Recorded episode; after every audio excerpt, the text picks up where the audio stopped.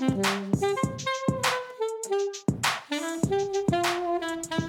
ัสดีค่ะ ยินดีต้อนรับเข้าสู่ SOS Sustainability 101 นะคะ วันนี้นะคะหัวข้อที่จะนำมาฝากเนี่ยจะเป็นเรื่องของรายงานฉบับใหม่นะคะ ที่เป็นผลการวิจัยของทีม PwC ที่เยอรมนีนะคะ ที่พูดถึงเรื่องของต้นทุนทางสิ่งแวดล้อมนะหรือที่เรียกว่า Nature Capital นะคะในภาษาอังกฤษนะคะ ส่วน ตัว report เนี่ยที่นำมาฝากจะเป็นภาษาเยอรมันนะคะ ที่เพิ่ง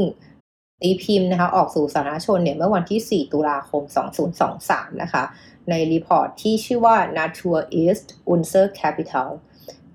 ก็คือเป็นการพูดถึงเรื่องของการที่บอกว่า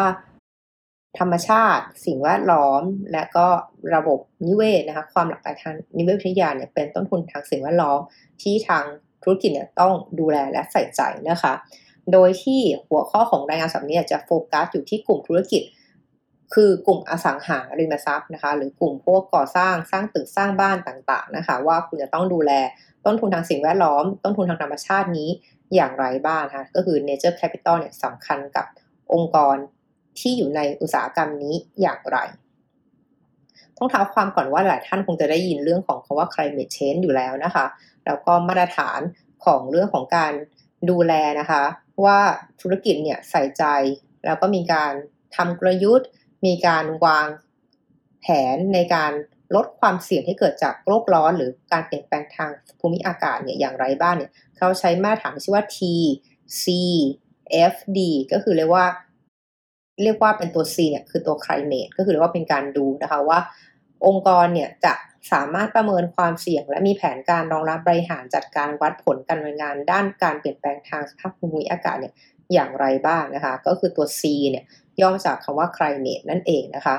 ส่วนคำว่า natural capital เขาจะดูเรื่องของความหลากหลายทางนิเวศวิทยาเป็นหลักเนี่ยเขาจะมีมาตรฐานตัวใหม่นะที่ก็เพิ่งออกมาเมื่อไม่ไม่นานมานี้นี่เองนะคะ ชื่อว่า TNFD นะคะคือว่าทั้ง 4 ตัวเนี้ย3ตัวเหมือนกันหมดมีแค่ตัวที่ 2 ที่ต่างออกไป ก็คือตัวที่ เป็นตัว N นะคะตัวที่ตัว N เนี่ยย่อมาจากคำว่า nature นั่นเองนะคะ ก็คือเป็นการดูเรื่องของการวางกลยุทธ์ทางธุรกิจนะคะที่เกี่ยวเนื่องกับความหลากหลายทางระบบนิเวศ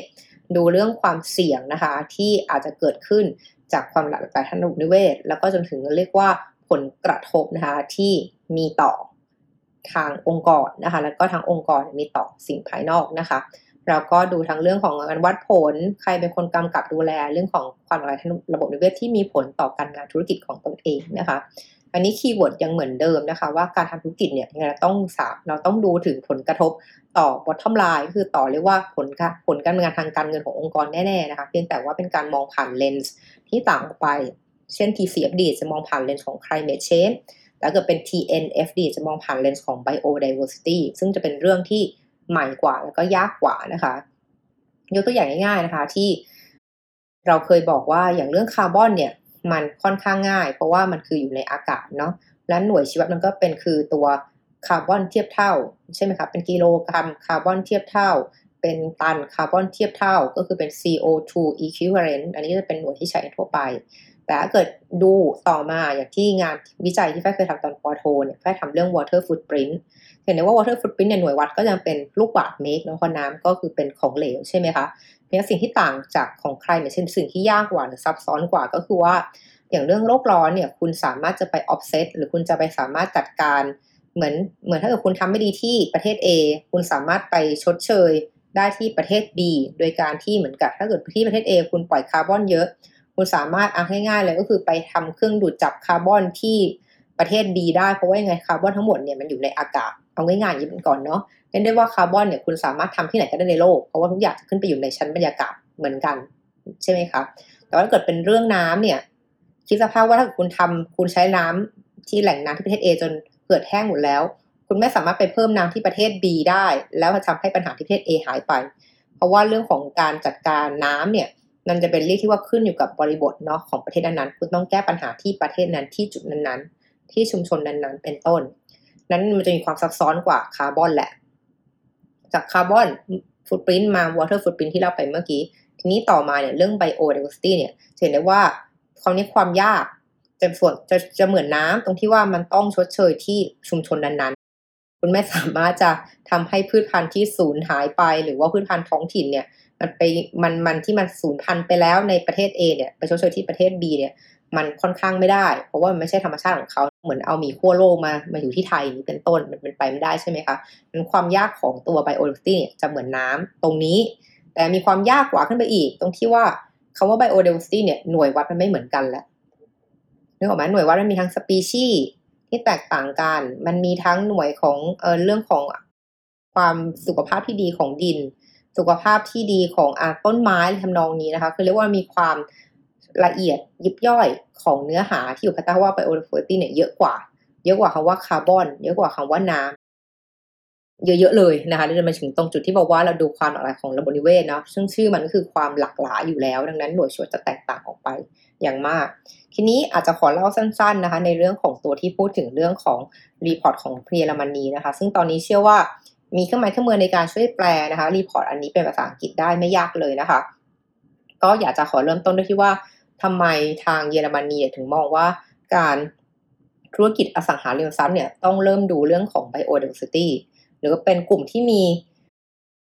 ผลกระทบที่ใหญ่หลวงมากนะคะถ้าเทียบกับอุตสาหกรรมอื่นๆ เป็นต้นเนาะหรือว่าอย่างเช่นอะถ้าเกิดเป็นกลุ่มซอฟต์แวร์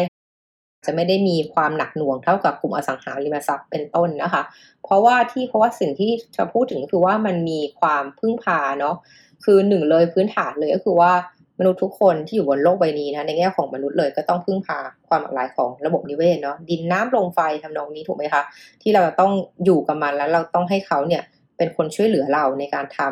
ำธุรกิจต่างๆ หรือแค่การใช้ชีวิตอย่างนี้ค่ะ ถ้าเกิดเราไม่สามารถดูแลแหล่งน้ำหรือว่าทำให้เหมือนเหมือนผีเสื้อสูญพันธุ์ไปสายพันธุ์หนึ่งอย่างนี้ค่ะ มันจะผลกระทบเป็นโดมิโนต่อเนื่องไปเรื่อยๆจนถึงเราเองที่ว่า พอเหมือนกับว่ามันไม่สามารถช่วยในเรื่องของการผสมเกสรอย่างเช่นเรื่องพึ่งเป็นต้น หรือเรื่องมแมลงเป็นต้นเล็กน้อยเนี่ยจริงแล้วเขามีผลกระทบต่อการสร้างอาหารของดุจเรา มันคือเรื่องความปลอดภัยทางอาหารเลยด้วยซ้ำนะนี่คือมองภาพใหญ่มากๆเลยนะคะ แต่ถ้ามองลงมาต่อเนื่องมานะมานะคะว่า ส่วนที่สองคือว่าจริงแล้วความหลากหลายทางนิเวศวิทยาเนี่ยมีส่วนเกี่ยวข้องกับโลกร้อนอย่างใกล้ชิดมากเลยโลกเดือดอย่างใกล้ชิดมากเลย เพราะว่า อย่างที่ท่านเข้าใจเนาะว่าการที่จะลดคาร์บอนเนี่ยมันก็คือการต้องมีต้นไม้ดูดซับ อันนี้คือเป็นความเรียกว่าเป็นวงจรทางธรรมชาติ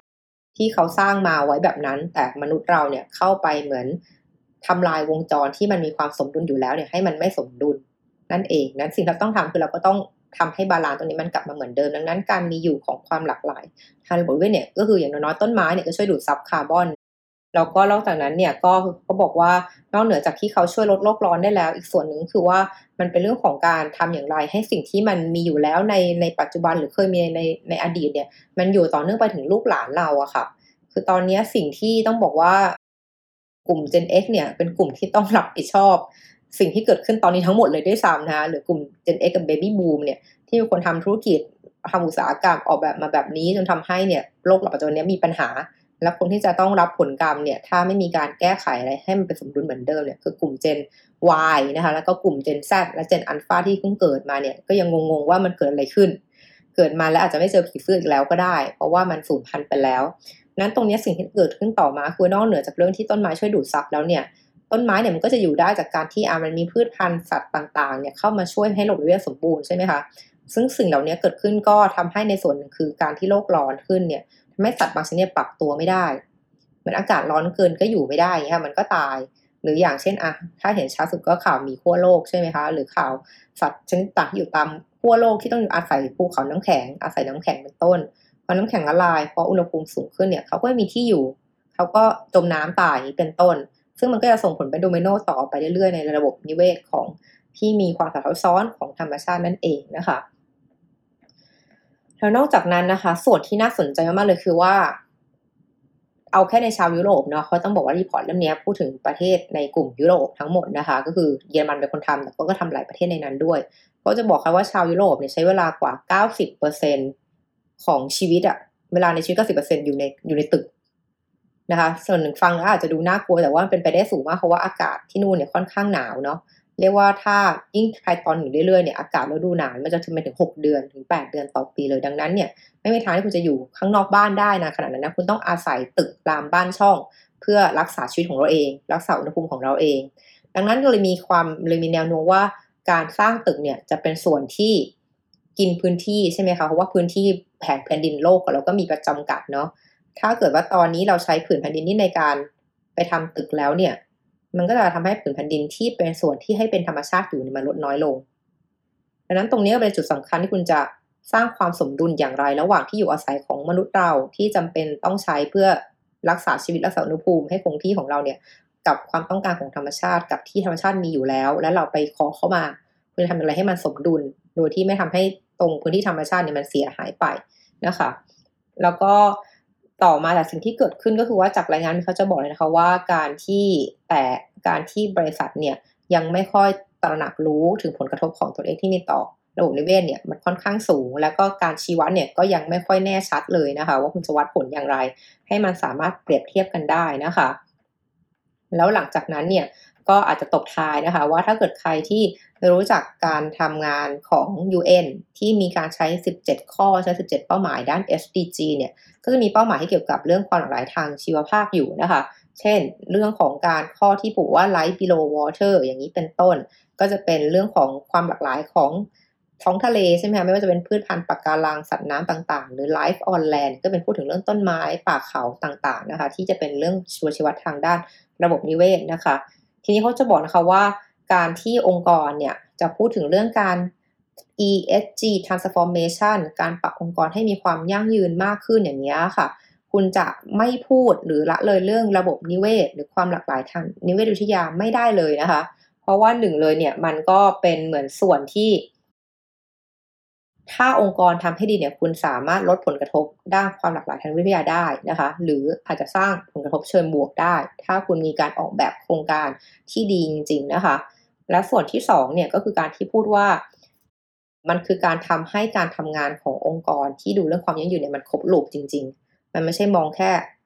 climate change คือเรื่องอุณหภูมิอย่างเดียว แต่มองไปถึงเรื่องของสิ่งที่ทำให้อุณหภูมิโลกร้อนเนี่ยมันลดน้อยลงและทั้งผลกระทบของอุณหภูมิที่สูงขึ้นที่มีต่อพืชพันธุ์และสัตว์ต่างๆ เป็นต้นนะคะ แล้วก็รวมทั้งเนี่ยสิ่งที่เชื่อมโยงต่อมาคือว่าตอนนี้การทำเรื่องการวิเคราะห์ ความมีสาระสำคัญนะขององค์กรหรือการวิเคราะห์ materiality issue เนี่ยที่บอกว่าองค์กรเนี้ยแต่ละองค์กรมีความมีความไม่เหมือนกัน มีบริบทที่ไม่เหมือนกัน คุณจะต้องมีการจัดการปัญหาเรื่องสิ่งแวดล้อม เรื่องสังคม เรื่องการกำกับดูแลที่ต่างกันออกไป มันเลยเกิดการวิเคราะห์ material issue ขึ้นมา คือหาจุดที่สำคัญ 10 ข้อ เหมือนสิบสิบหัวข้อเลยคุณจะทำในองค์กรบ้างนะ ที่อาจจะหลัก ที่อาจจะไม่ ที่มันจะต้องไม่เหมือนกันขนาดนั้นนะคะ แล้วก็การวิเคราะห์ตัวใหม่เนี่ยเขาจะเน้นเรื่องการมอง Impact นะเรียกว่าผลกระทบจากข้างนอกเข้ามาสู่ข้างในนะก็คือหมายความว่าผลกระทบอย่างเรื่องของการที่ถ้าผืนแผ่นดินที่เราใช้ในการทำการเพาะปลูกเป็นต้นเนี้ย มีสุขภาพดินที่ไม่ดีแล้วอย่างเงี้ยค่ะ คุณจะทำอย่างไร คุณจะต้องเปลี่ยนพื้นที่ในการผลิตไหมเพราะว่าผืนผืนดินเนี่ยมันปลูกอะไรไม่ได้แล้วอะมันไม่มีสารอาหารแล้ว แล้วคุณก็ไม่อยากให้สารเคมี เพราะว่ามันก็ไม่ใช่เป็นออร์แกนิกใช่ไหมคะหรือว่าคุณจะเปลี่ยนเป็นการปลูกแบบ regenerative นะคะ agriculture อันนี้เป็นต้นเพื่อให้สุขภาพของดินเนี่ยมันกลับมาฟื้นฟูทำให้สิ่งธรรมชาตินั้นมันมามากขึ้นตัวที่เห็นได้ว่านี้เป็นผลกระทบจากภายนอกเข้ามาสู่ภายในนะคะตรงนี้ก็หมายความว่าธุรกิจจะเห็นได้ชัดเลยว่า ถ้าสิ่งแวดล้อม ถ้าผืนแผ่นดินเนี่ยผืนดินเนี่ยมันไม่มีแร่ธาตุมันไม่มีสารอาหารที่จะเพาะปลูกอะไรได้แล้วเนี่ย มันจะกระทบว่าในแง่ที่คุณต้องหาพื้นที่ปลูกใหม่หรือเปล่า หรือคุณต้องลงทุนอะไรใหม่ ใช่ไหม ตรงนี้คือตัวผลกระทบทางการเงินที่เราเห็นได้ชัดเลยว่ามันมาจากผลกระทบด้านนอกที่เข้ามาสู่ข้างใน ซึ่งอาจจะมาเทียนที่มาจากตัวท่านเอง ตัวองค์กรเองก็ได้ หรือเป็นที่มาจากเรื่องของธรรมชาติ หรือเรื่องอื่น ๆ เป็นต้น อันนี้คือ outside in แต่สิ่งสำคัญคือ inside out การที่องค์กรมีอยู่เนี่ยคุณก่อผลกระทบอย่างไรบ้างต่อสิ่งแวดล้อม คุณเป็นคนก่อปัญหาให้ดินเนี่ยมันเสื่อมสภาพหรือเปล่า คุณเพาะปลูกโดยใช้สารเคมีเยอะเกินไปไหม สิ่งเหล่านี้กระทบใครบ้างกระทบแน่นอนเรื่องกระทบของสิ่งแวดล้อมที่เราคุยกันคือเป็นเรียกว่าเรียกว่าเป็น stakeholder คนหนึ่งเลยเพียงแต่เขาไม่มีปากมีเสียงใช่ไหมถ้าเทียบกับว่าเวลาเราพูดถึง stakeholder หรือผู้มีส่วนได้ส่วนเสียเนี่ยมันคืออะลูกค้า มันคือชุมชนที่อยู่รอบตัวเรา มันคือ NGO มันคือผู้กำกับดูแล มันคือผู้ถือหุ้น เหล่านี้เป็นมนุษย์ถูกไหมคะทุกคนสามารถมีปากมีเสียงการร้องเรียนได้ แต่กลุ่มที่ไม่เคยได้มีโอกาสพูดได้เองเลย ก็คือกลุ่มที่เป็นเนี่ยพืชพันธุ์ธรรมชาติ สัตว์ป่าสัตว์น้ำต่างๆ ที่ต้องสูญเสียชีวิตหรือสูญเสียพื้นที่อยู่อาศัยไป เพราะการทำขององค์กรเนี่ยองค์กรเคยประเมิน Impact ตรงนี้ไหม และประเมินแล้วคุณคิดว่า Impact เหล่านี้มันแก้ไขได้หรือเปล่า เหมือนกับว่าถ้าพื้นสัตว์ชนิดสูญพันธุ์ไปแล้วคุณแก้ไขได้ไหมอะคุณเอากลับมาได้ไหมถ้าเอากลับมาไม่ได้อันนี้ impact ถือว่าสูงมากเลยนะ ในการในสิ่งที่คุณทำอยู่เป็นต้นนะคะดังนั้นอันนี้เนี่ยก็อยากจะแนะนำนะคะให้ถ้าใครสนใจนะคะที่ สนใจในเรื่องของธุรกิจอสังหาริมทรัพย์นะคะ ว่าธุรกิจอสังหาริมทรัพย์เนี่ยมีผลกระทบต่อสิ่งแวดล้อมอย่างไรบ้าง หรือต่อระบบนิเวศ biodiversity อย่างไรบ้าง report เล่มนี้ก็เป็นเหมือน report ฉบับและฉบับที่น่าสนใจเลยนะคะในการนำไปต่อยอดนะคะว่าะคุณจะสามารถบริหารจัดการอย่างไรต่อไปได้ เพียงแต่ว่าต้องใช้อากูช่วยในการช่วยแปลภาษาเป็นภาษาอังกฤษนะคะซึ่งตอนนี้ไม่น่าจะเป็นเรื่องยากขนาดนั้น แล้วก็ในรีพอร์ตเนี่ยก็มีภาพประกอบค่อนข้างเยอะ ซึ่งน่าจะทำความเข้าใจได้ไม่ยากนักนะคะ ก็วันนี้ขอบคุณที่ตามค่ะ แล้วเจอกันใหม่ครั้งหน้า สวัสดีค่ะ